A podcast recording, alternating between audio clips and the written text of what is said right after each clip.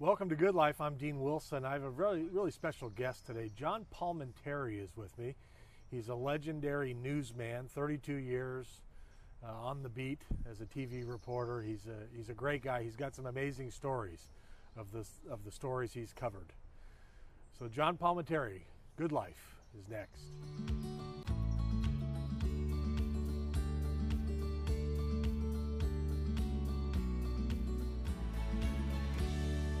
Welcome to Good Life. I'm Dean Wilson. So glad you've joined us today. We have the legendary Santa Barbara newsman John Palminteri with me today.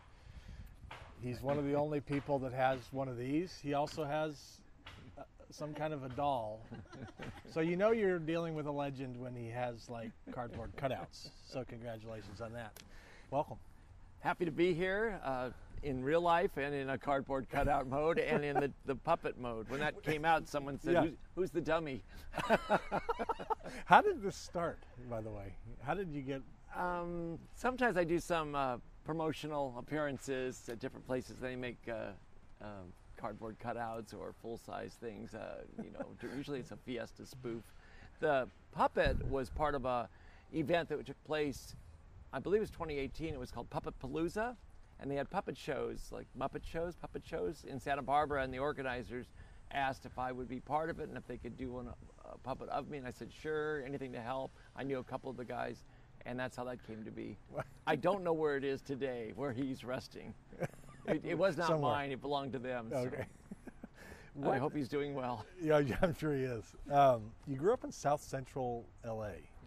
Talk to us about kind of growing up. I think you were one of five kids. Is Yes, I was the baby of uh, five kids, a family of seven, and um, and that I've been up here so long. You ask a great question, and that people don't realize I did come from a very low to middle class area of Los Angeles, between Yeah. Inglewood and Watts. Right. That's where we grew up. My dad worked for the city of Los Angeles in uh, public works, and and rose up from the streets to uh, City Hall before he retired. Had a had a great climb in his career in public service, public works. My mom raised the five kids essentially from home. She was a seamstress.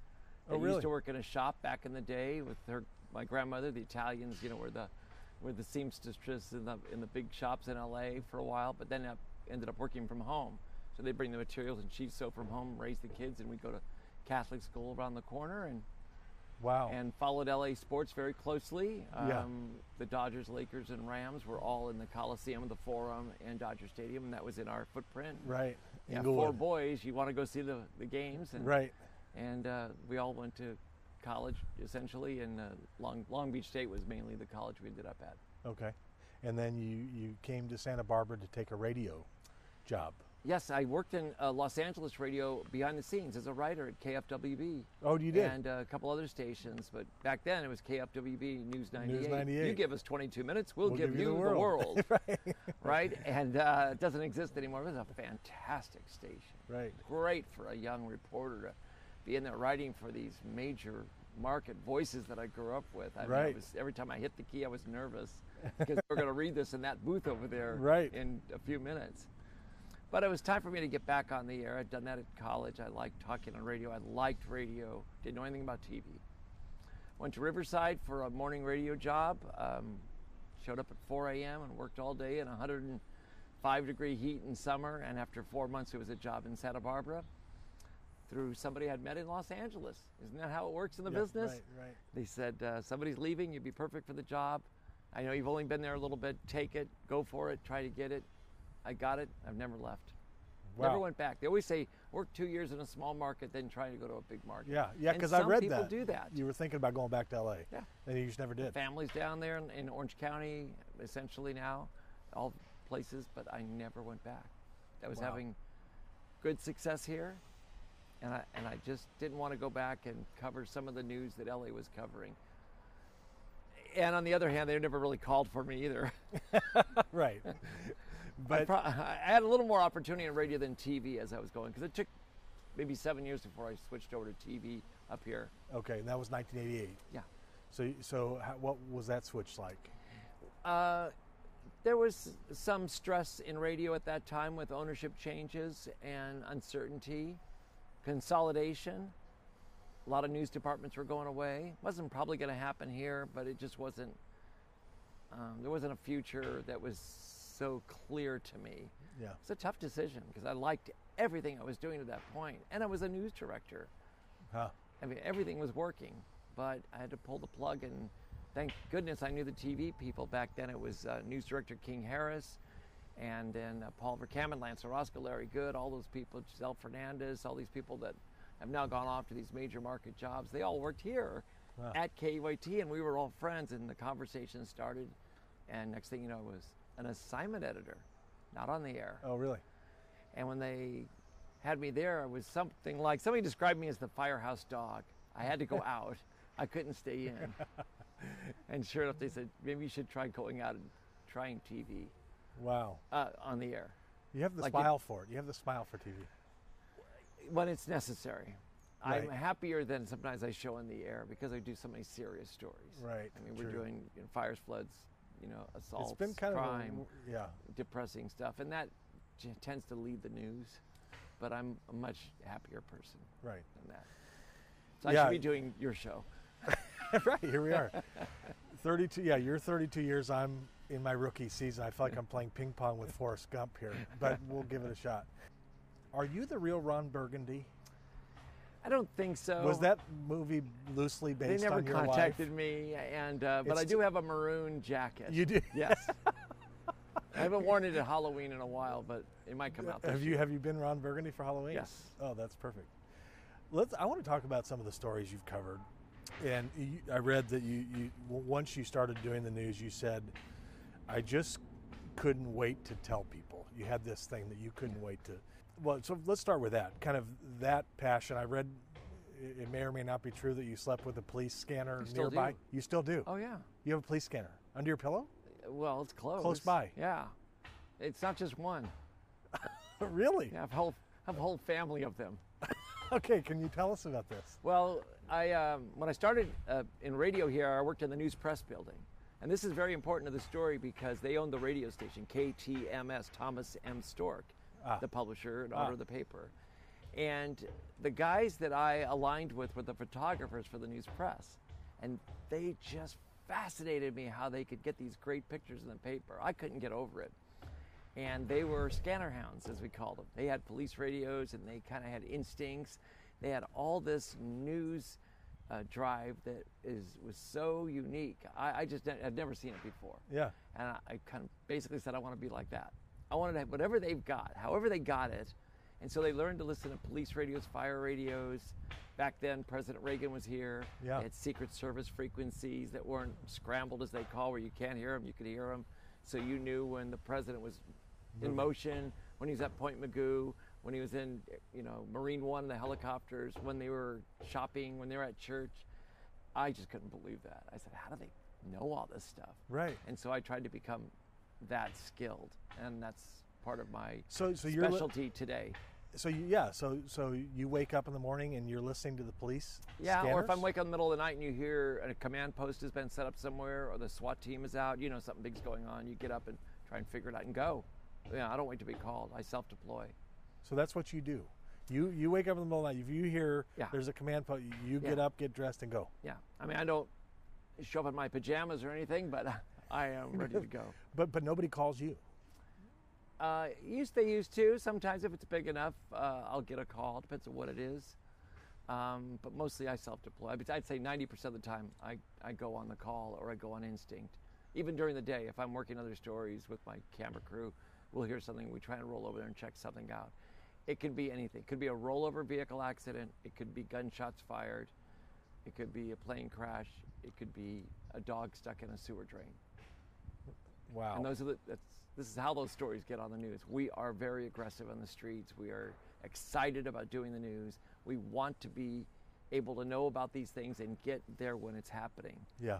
I, I don't want to say that, um, you know, it's that we, you know, salivate over this or anything like that. We just want to cover the news. Yeah. And we want to do it when it's actually happening. Yeah. And that's really important for me to measure how we deliver what we see. But you have to be there to see it. Yeah. And, and if there's drama, there's drama. If there's a rescue, it's great. But when it's all over and you show up, it's a different kind of story, Does it emotionally affect you? tremendously, How do you deal with that? not easily. Really? Um, not on the spot usually. That's the worst when it starts to affect you in real time. Yeah. I hate to say it's better later. Doctors would probably say it's not, but it's not easy to control on the scene. What we saw in the fires, the floods, um, and when you see in car accidents or emotions uh, that come from people around there or people that don't want you present or the Isla Vista shootings and stabbings and, and incidents that have happened over the years out there and you show up and you want to cover the story, you're doing your job, but you're getting swarmed to get out of there or there's too much emotion. And you have to interpret a lot and control it and measure it all Yeah. at once. And these days we have a different challenge with protest demonstrations and and high energy people who have somewhat disregard for respectful conversations with the press. Right. There's a lot going on these days. It's a tornado. Yeah, well, I'm going to get to that because it's interesting in the in this community. People look for you. I mean, if they if I hear there's a fire or there's a everybody's looking for you. That's just kind of an amazing thing. That I mean, you've worked hard, obviously, and you've built trust. Or you know, you're the guy, which is kind of a position of influence. I'm more of that even on Saturdays and Sundays. It's not, not uncommon for me on days off to be rolling or to be taking care of my life and doing some news or showing up at places and checking things out. And it's amazing what that is. It's not always a big story, but it could be I'm taking care of my life and somebody's calling saying, uh, Have you seen the beaches? They're just packed. And, and with this COVID 19 thing, this is all wrong. You've got to go down and take a look at it. And in order for me to understand if they're right or wrong, I've got to go down there and look right, at it. Right, right. And it could be something like that, but how much time does that take and what do I do with it that day? It's something I save for another day, or at least I can be able to have a conversation about it with real eyes. Yeah. So I want to talk about some of the things you've covered. So, what comes to mind when you think about the Michael Jackson trial? Because you were in the room, weren't you? yes, I couldn't believe it um, that I was in the room uh, in the Michael Jackson Jackson trial, which, as you know, the the offense, uh, uh, the allegations occurred on Figueroa Mountain Road in the North County, so the trial had to be held in Santa Maria. Right. All the North County cases go that direction, not here. There was some uh, Michael Jackson uh, trial uh, issues that happened here briefly, but everything was in Santa Maria and it took a while to get all that together.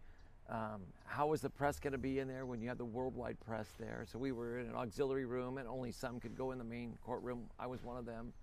Um, there were fans outside, so there'd be fences, but there had to be access for the public. So some members of the public got in. Fans were out there every day, and Michael wasn't always on time. You know, he he was late. He came in a tour bus sometimes. It was basically bizarre. The Yeah. whole thing. His family was there. He was kind of ahead of the time on the mask, though, wasn't he? Yeah, yeah. He wore a mask wore- often. I didn't think about that till right now. Yeah. He, yeah, he was Yeah. kind of ahead of the time. And the umbrella. Yeah, and one time he jumped up on top of an SUV and danced because uh, it was a break in the trial or something. Really? Yeah, yeah. And I, I mean, I'm talking about a leap. He leaped up, got his feet on the windowsill, and got to the top and danced. Oh my goodness. And you try that, Dean. Yeah, no, I think I'll. We'll pass. But it was uh, it was a moment in time, and it speaks to this issue that that it, it, some people say, well, you should go back to LA or go to CNN or go to New York. All the big stuff happens there. well, as you'll probably end up asking Yeah. about, a lot of big stuff happens here. Right. It's kind of. And I already us. mentioned that former President Reagan was here. Right. And over my career, I'll I'd have to add it up again, but I'll bet I've met six presidents here, maybe more. Is that right? Yeah. The Thomas Fire. Um, let's start with that. I want to get to the to the mudslides in a second, since that's where we're sitting in that area. But but talk a little bit about kind of that situation, and that I know that was kind of an evolving situation over time. But what was that like for you? So the Thomas Fire was in December of 2017, and we're in Montecito, California now, and the fire is in Santa Paula, well behind the hills of Ventura County. And it broke out in a windy night. We didn't think much of it in Santa Barbara. We thought there was a Ventura fire. Right. But we had a, an employee whose family lived in Santa Paula, and they were calling him saying, you know, oh my God, to the 10th degree. It was that big. And in short order, it jumped the 126 freeway and went right into the city of Ventura because as the crow flies, that's where it goes, and started taking out apartment homes. Um, and, and so many structures, I think 500 structures were going that night. if I remember correctly. And then we're getting calls that there's a fire down by Highway 33 in the ocean. And I said, oh, that must be a new start. That couldn't be the Santa Paula fire. And it was. And then we knew we had a monster. It had an ebb and a flow based on the winds over the next week. Um, it kind of wormed around in the hills. And we had two more key benchmarks. One was a, a Sunday morning in Carpinteria where it was way up in the hills the night before and they thought it was going to just stay up there. And that night it, it made a seven to 10 mile run into Carpinteria. And I was getting calls at four in the morning that the fire's five miles of fire behind Carpinteria and moving. So I thought the city of Carpinteria was going to get get it. And so I went over there and got on, got some calls back to the TV station, and we got people in, and we were on the air by I think 5:30 or 6, and we that's when we started staying on the air. By the way, if you recall, we went con- commercial free Right. for days. That started uh, a major broadcast decision to clear the commercials, get the coverage wide open. And then finally, the, the next big benchmark was the Montecito morning. That was Saturday morning. The fire was moving towards Montecito. Winds were forecasted to be out of the north. Very dangerous. That means from the hills to the ocean, everything's in peril. And that morning, I was in the Mount Carmel parking lot just around the corner here, and the fire up in the hills by the San Ysidro Ranch area was about that big. As if you put your hands out, it was just like that big. But then the wind started, and this whoosh came over the parking lot with leaves all coming this way. And before long, the fire was over us like a, a nuclear bomb had gone off. Oh my goodness. And we split up. We had a couple reporters. Joey Buttitta went to Mountain Drive. I went to um, Ashley Road, and it was just raining fire. Branches and everything were coming apart and coming down on us. We found a clearing to kind of not shelter, but just not be next to a structure that might burn. Fire chief came up from the strike team from out of Orange County. Says, "Get out of here. The whole thing's going to go." It didn't, but a lot of it did uh, get burned. One of the things I saw there that the public probably didn't know about is they had laid fire hoses out because they had days to do this. If you mm-hmm. remember, there was hoses laid out and left behind. It was evacuations. It was a tremendous pre-planning effort. This wasn't like if it were to happen now when we were all living here and had Right. to get out. That's the worst, especially in the middle of the night. But this was pre-planned. So when the strike teams pulled up, they just hooked up their hoses and started spraying every hot spot they could see, and it worked. Wow. I mean, we did not lose that many homes on this side, Right. and it was extremely scary but impressive. Yeah. Do you ever feel like your life's in danger? Yes. And what what do you do? I mean, how do you balance? I got to get this story with I got to stay If alive. it's a fire, you have to have an emergency exit. If it's a big crowd, um, it's sort of the same plan, but it's not easy to get out of a big crowd with an emergency exit. And if you're driving in an area, say you're driving into Isla Vista, I'll use that as an example, it gets to be pretty aggressive out there and you're trying to get to a scene, but the streets are crowded and your car gets swamped. And we've seen this in other areas. Right. That's the worst, I think. You can't control, you don't want your vehicle to hurt anybody, you can't Right. go forward or back, things like that. Same on a fire. If you don't have an emergency exit, you know, you drive down the street on the wrong street, drive down a canyon road. Oh my gosh, this is not the place I want to be. Yeah. You know, you have you have to know where you're at and how to get out, and, And you always- think of that before you go That's in. what I was gonna say. Do you kind of always have it in your mind, like, okay, if this happens, I'm gonna. I must admit, during the mud flow, even though I've been around here for years, we were disoriented by t- Let's, tremendous Let's transition to that. yeah. The, the morning. Okay, so this this happens for people who are watching elsewhere in the country. This is the Montecito mudslides. 23 were. Uh, it away? was January of, uh, of, of 2018. Yeah, but uh, Right after the 23 Thomas fire. 23 people died. Yes. okay, so right after the Thomas fire, the hills are are charred. Yeah. So therefore, the, the the the rainstorm that hit in the middle of the night didn't the soil didn't absorb the water, Just went. and it just Yeah. poured down. Take us where were where were you? What happened? Take us through that day. We knew we were gonna have a big rainstorm. I got up at one in the morning. I wasn't on shift till I was gonna work the morning show that day for TV, and I was gonna um, connect with my camera person around 5 a.m. At around 1:30, it was raining hard, and I was in the Santa Barbara area thinking that that might have been an area that would have flooding.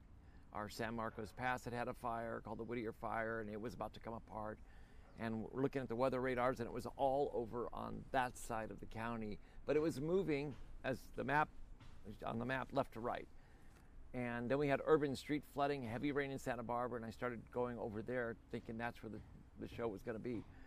And then um, it moved out to Montecito, and we did not see this coming. Nobody did, of course, that it was going to stop and have this in, the most intense red uh, on the radar map, which means the most intense rainfall, come down in the exact fire zone, uh, where there are boulders and uh, you know hundreds of years of soil that are coming apart up there that are just right on top of homes and I came down the freeway. This is really important because, as we know later in this story, the freeway fills with mud.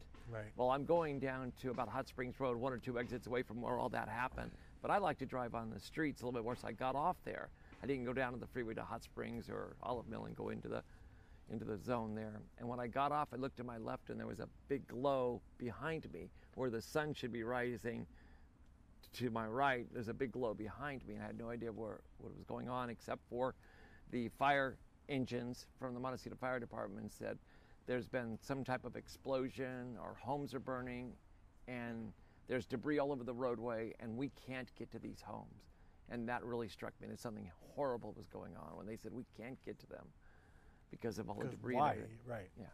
And that's when I knew that something had happened up there. Yet down in front of me, there was debris coming in concrete chunks and rocks and overturned cars were down by the uh, Montecito Inn.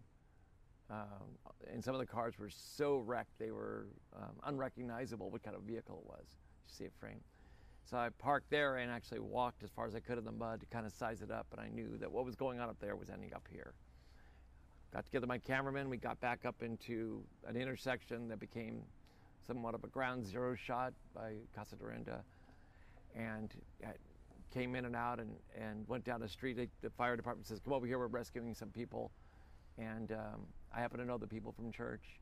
Um, their house had been um, destroyed, and they were rescued, or they were they were rescued from the second floor, and then it was destroyed. Some combination of the of that, and um, then we shined a light. It was still very dark there along this long driveway, and all you saw were concrete slabs. And I'm asking the fire department. It was really hard to see because of the rain and everything.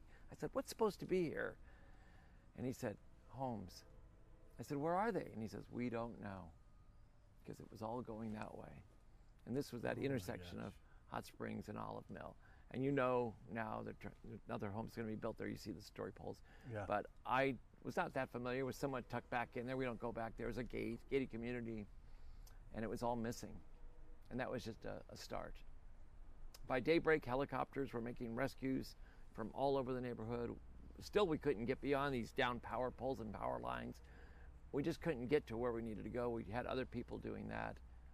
Sadly, another reporter was in another location and, you know, got out of her car and there was a deceased person there down by the railroad tracks. That's a long way. One of the first victims was a friend of mine, Josie Gower, who I was just with the night before doing an advanced news story up off of East Valley Road. You know the intersection by Yeah. the creek there. Yeah. She lived up there, and we were talking. I was doing my news and working in the car and horsing around, taking selfies, doing all the fun stuff we would do, right? Yeah. Wow. And and uh, she was missing the next morning. And it, you talk about the emotion of the work that broke me up, just to know that I had been with somebody I'd known, socialized with, you know, went to church with, and knew for years in different levels, but close enough, friendly enough, and um, you know, it was, you put it into a real focus yeah. that she was down here by the somewhere by the tracks of the freeway or the Biltmore or something and, They found her. and located. And that maybe frames that question for you about Yeah. is it emotional? How do you go how do you continue your day? Exhausted, shocked, Right. losing who else have you who else do you know? You know? Right. Yeah. And that's just the disease. There were so many people injured. Yeah. And you're part of this community. You're person. Yeah. And yet we're all looking for you on the news because that's where we're looking for to find out what in the world's going on. So you have these two things going on. And we have a great team that can tell the story with maps and reporters on the scene and and the weather. I mean, all the components of that. But only a few of us maybe knew a few layers deeper, the real people there. Right. And so we had to tell that story. The, the, came onto us to tell that story, who they were, and then follow up for the services and all that went with that. That's amazing. Yeah.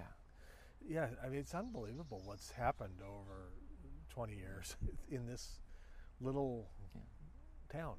I mean, you, you- said it, but you don't have to go to LA to get to. I mean, it seems like it's kind of found Yeah. us. And uh, again, you know, you don't know that's going to happen. You're covering Right. a weather story.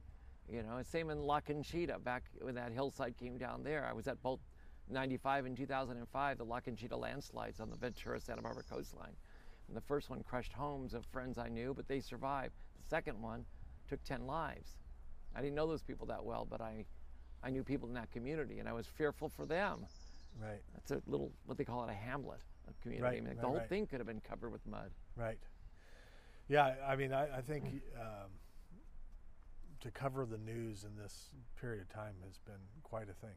Yeah. But- so we appreciate it. Yeah. Um, It used to be just a fire conversation. We didn't have that many major rain events. yeah. Do you? I mean, uh, obviously, you see, like you said before, you you cover a lot of difficult stuff, tough stuff, painful.